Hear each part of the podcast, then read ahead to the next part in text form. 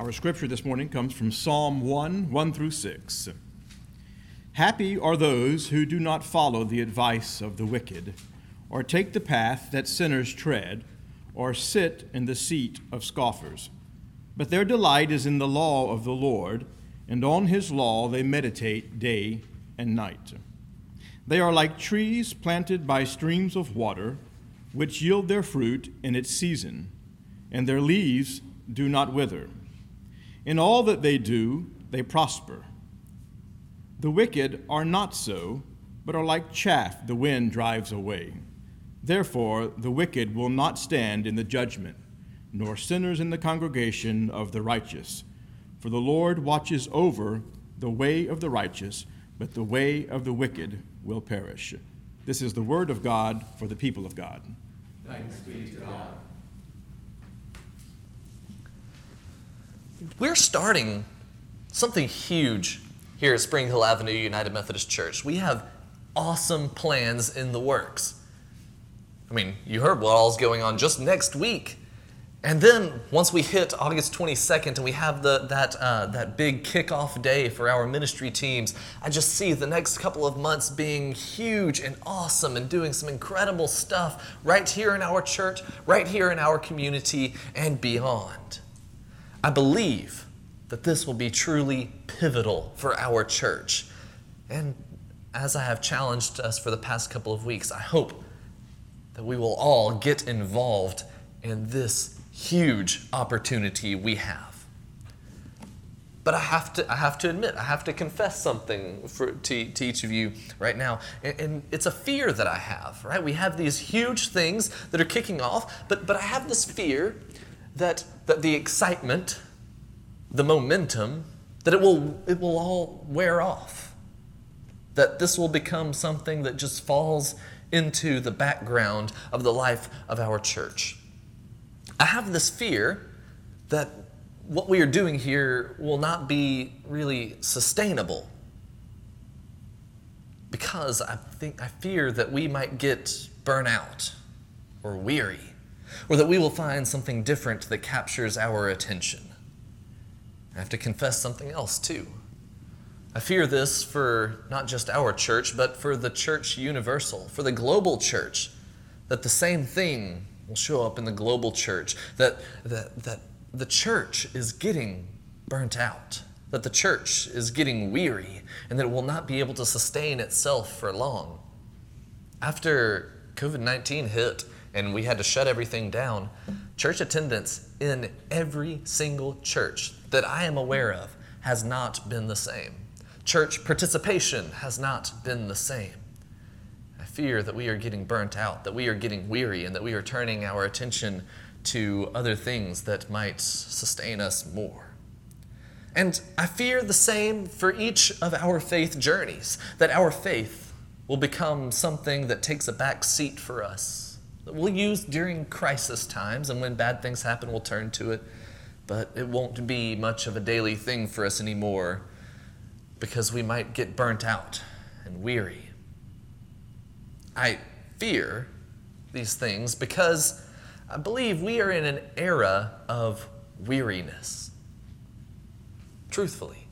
And, and I, I say this not only from my own perspective, but from a larger perspective as well. As many of you know, uh, in the counseling world, uh, I'm a nationally certified counselor, and so I have a an ear to the ground when it comes to these events. And we have been in a, an enormous mental health crisis in our world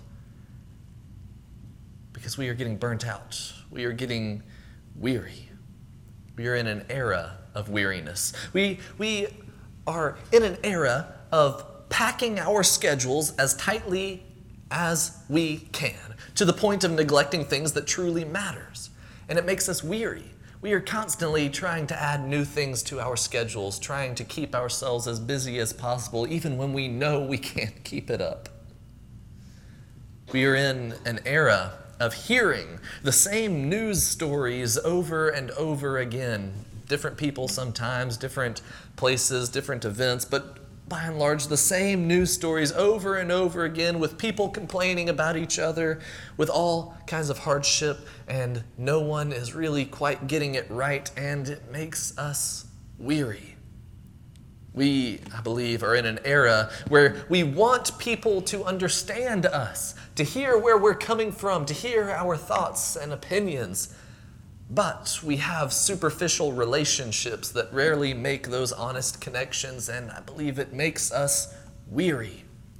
We are still in the era of COVID 19, and we just thought we were past this, right? We thought that we were in the clear, and then all of a sudden everything flares back up again, and we're wearing masks, and everything's so complicated and difficult to contend with. But we can't show any signs that it may be too much for us to handle because we keep this toxic sense that everything must look perfect in our lives, and it makes us weary. We are in an era where the church in the West is dying, actively dying.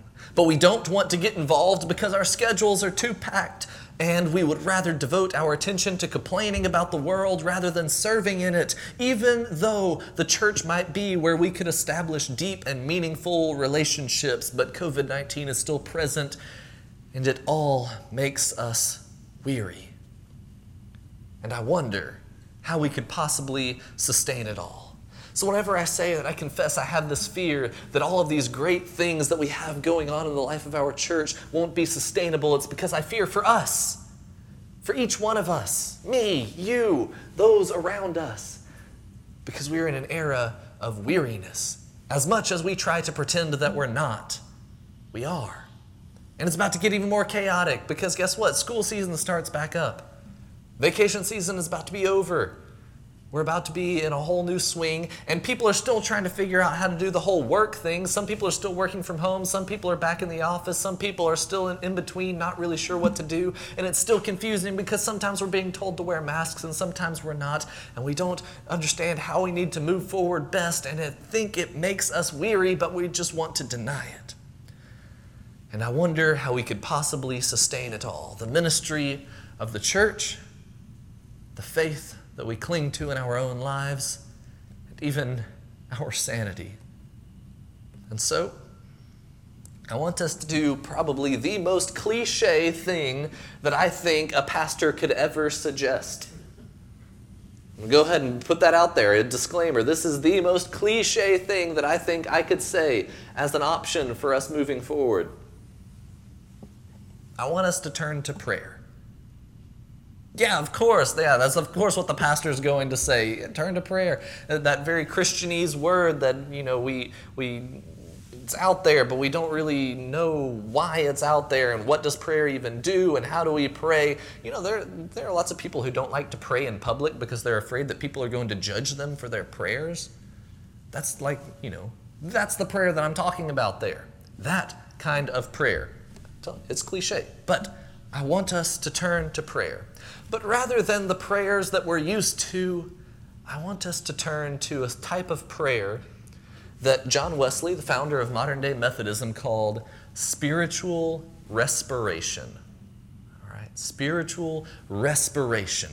This is the type of prayer in which we breathe out to God the very cries of our heart. And then God breathes into us God's hopes for us through prayer. Just as breath sustains us and gives us energy to keep going, so too does prayer sustain us and strengthens us in ministry, in our faith, in our daily lives. But what that means is that we might need to redefine how we understand prayer. You see, prayer is not just our wish list that we give to God. Like, you know, we, we write our, our Christmas lists to Santa and we send them to Santa and we say, I promise I've been a good person this year, so please give me all of these things that are on my list. I'm sorry, but prayer does not work that way. Believe me, I've tried. I've tried a lot. And you know what happens when we have that mindset is that whenever we think that if we're just good enough and we pray these things and we've been doing the right things, then God will answer it, but then God doesn't answer it the way that we want, we get this mindset that maybe I'm not that good. Maybe I don't have strong faith and it's really toxic, and I just want to go ahead and squash that right now. That's not the kind of prayer that I'm talking about. Because God isn't a genie in a bottle that's here to grant our every wish and whim. Why? Because we have really bad wishes and whims. Largely selfish. Some of them are very selfless and we're praying for other people, yet we still miss out on what God is trying to do in our lives, in their lives, and in the world. And so when I say we need to redefine how we understand prayer, I'm saying we need to take notice of prayer as spiritual respiration. That we breathe out to God the very cries of our hearts. And God breathes back into us God's hopes for our lives. Prayer is meant to be our heart's cry to God and God's transformative spirit to us. We breathe out ourselves, we breathe in God. Prayer is not meant to be how we change God's mind. It's not like, you know, we have somebody who's really sick, and if we just pray hard enough, then maybe God will change God's mind and make everything better. That's not how God operates. God doesn't get changed by people who are, who are better people than other people. God's love is already perfect. Rather, prayer is God aligning, orienting our hearts towards God's hope for us. Orienting us toward God. Not, not us changing God's mind, but God changing ours.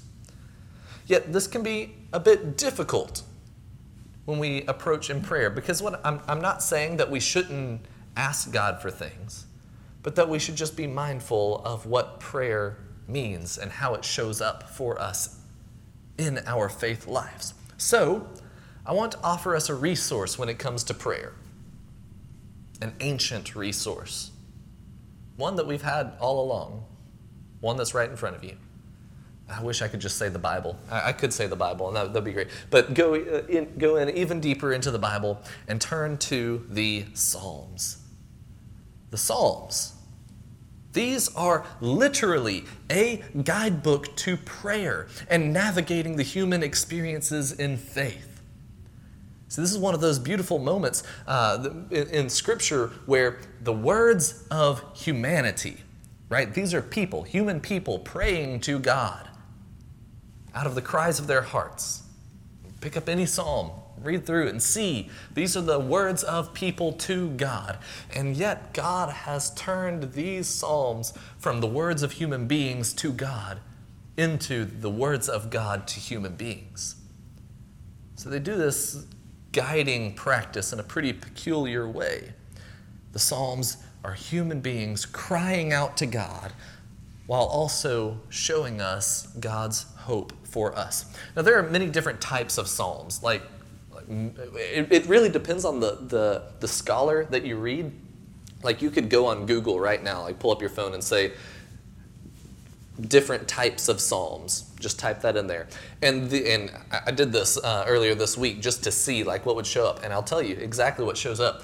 Uh, one of the first uh, options is five different types of psalms the next option is 10 different types of psalms. The next option is 8 different types of psalms. The next option is 20 different types of psalms. Uh, so, yeah, it just depends on who you ask the different types of psalms. But by and large, they can be lumped into a couple of categories. And when I say a couple, I mean a lot of categories.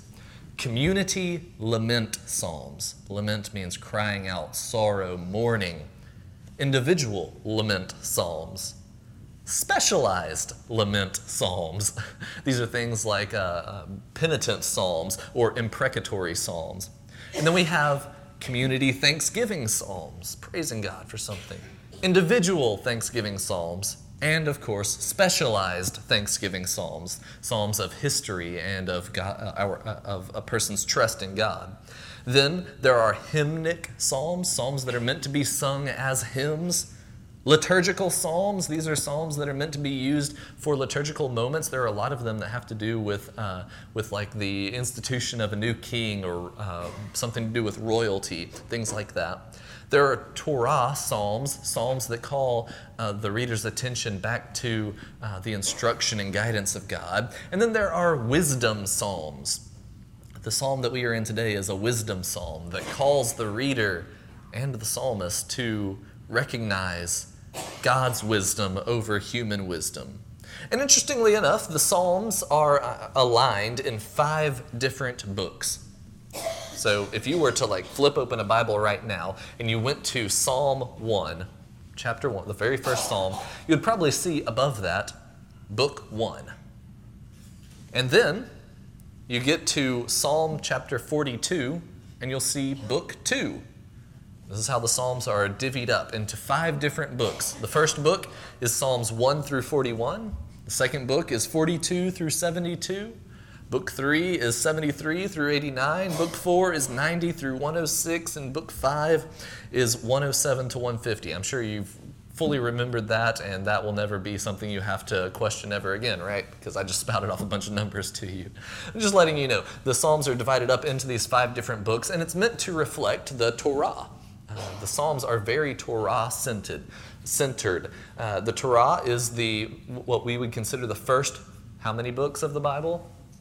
Five, yeah. And how many books are there in the Psalms? Five. Look at this correlation. It's really pretty and everything. It's a uh, really a work of art, honestly. Um, but but so these correlations here, all of this is done with great intention to help the reader or the psalmist, the person who is utilizing the Psalms, to, to see them as guides. And it also lines up very well with the very first psalm. The first psalm sets the context for the rest, the, the next 100, uh, 149 of them. And it starts with something very interesting a formula that should be kind of familiar to us a beatitude. Happy are those who do not follow the advice of the wicked, or take the path that sinners tread, or sit in the seat of scoffers, but their delight is in the law of the Lord, and on his law they meditate day and night. Uh, this word happy here uh, is dual translated. Sometimes it's happy, sometimes it is blessed. You might recall Matthew chapter 5 starts out with, Blessed are the poor Blessed are the peacemakers. Blessed are the meek. You know, all of these blessed statements. The exact same formula Jesus uses in the Beatitudes is what we have show up here in the very first psalm. Happy are those who, da da da, or blessed are those who do this. And, and it comes from this word, this Hebrew word, ashra. Ashra, which is simply meant to, uh, to denote true happiness. This is a statement of true happiness, or what it looks like for a life to be fulfilled. So, similar to the way that Jesus sets up the Beatitudes in Matthew 5, we have this Beatitude starting out the Psalms, saying, as this acknowledgement, the fulfillment of human life looks like this. And the Psalms start us out in this guided prayer journey. It's beautiful. And what is the way of the one who is truly blessed or happy? Well, it's those who delight in the law of the Lord. But this law doesn't mean law like we understand it. We kind of got carried away with the word law in our own translations. Uh, it's not law like, you know, the Alabama state law or federal law, things that you have to obey, otherwise, you're going to be uh, punished with some kind of severe punishment type of law. This is rather the word Torah, which simply means instruction or guidance right? That's beautiful. That, that whenever, whenever we have this, those who delight in the law of the Lord, what we really have here is those who are truly happy delight themselves in the instruction and guidance of the Lord. Now, how does this relate to prayer? Well, remember that prayer is not about us changing God's mind, but is rather uh, about God changing ours. Through guidance, through instruction. And so, prayer, according to the Psalms, is meant to draw us into the instruction and guidance of God. And it does, show, does so by showing us the seasons that we encounter in our own life and how we may pray through them to be reshaped by God. There are moments of great sorrow and gr- moments of great joy in the Psalms. There are all kinds of emotions.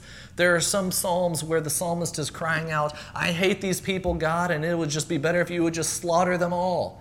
There are some very angry Psalms there. I can't wait. Uh, next week, we're going to get into Psalm 137. If you want to take a peek at that, it's gross. it's like a really messy psalm.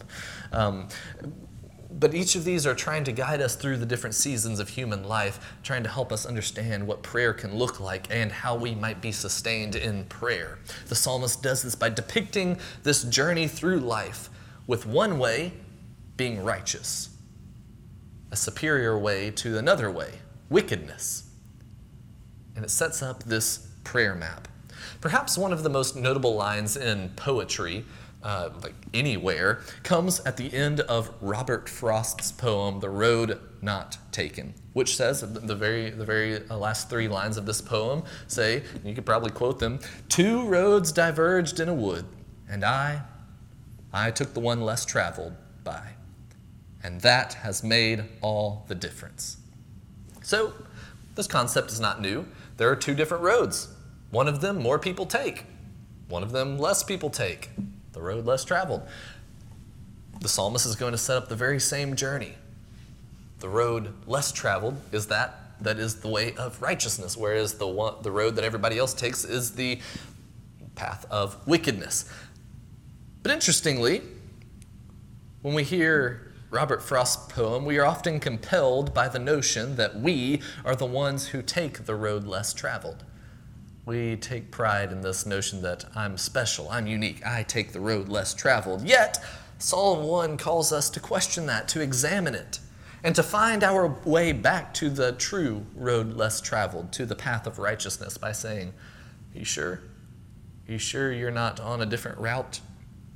And by asking that question, it sets up for us this journey and calls our attention to prayer, which is meant to be our roadmap. Throughout the book of Psalms, we see the great journey of human experiences unfold with all of the joys and the sorrows and the confusions, and through it all, one thing is certain the path worth taking on this journey is the path of righteousness, which is marked by delighting in the guidance of God. And we know that path through prayer. That is the roadmap for such a journey. And so, my challenge to each of us today is to simply be in prayer through this season. I know that we are in an era of weariness. And I know that anything we start is going to be very difficult to sustain because we're exhausted from all the new things. We just want something to be stable, we want something to be normal. My challenge for us is to be in prayer to be sustained through all of this in our faith, in our daily lives. Just as Psalm 1 is a uh, psalm of guidance, so too is another familiar psalm, Psalm 23. And so during this time, I, I would like for you to recite with me the King James Version of Psalm 23, because that seems to be the one most people have memorized. If you have it memorized, if, you, if not, then just simply receive these words. But Psalm 23 says, The Lord is my shepherd, I shall not want. He maketh me to lie down in green pastures. He leadeth me beside the still waters. He restoreth my soul. He leadeth me in the paths of righteousness for his name's sake. Yea, though I walk through the valley of the shadow of death, I will fear no evil, for thou art with me. Thy rod and thy staff, they comfort me. Thou preparest a table before me in the presence of mine enemies. Thou anointest my head with oil, my cup runneth over. Surely goodness and mercy shall follow me all the days of my life, and I will dwell in the house of the Lord forever. Amen. We are in an era of weariness, and if we want to be sustained through it, if we want to see the church thrive in it, I believe we must take each day in prayer. And the Psalms are an excellent guide to prayer as you see just by reading, reciting Psalm 23. And so, as we go throughout this series, I hope that you will read through the Psalms with us. Just there are five weeks in this sermon series. This is the first one. There, are, so there are four more, but five weeks total in this. And funny enough, how many books are there in the Psalms? Five. Yeah, so correlates pretty well. Look at me. I did that intentionally. so, so I, I, want to encourage you during this during this season to pray through the Psalms with us, that we might breathe out our cries to God and breathe in God's hope for us, that we might be sustained in prayer with Psalms as our guide. Let us pray.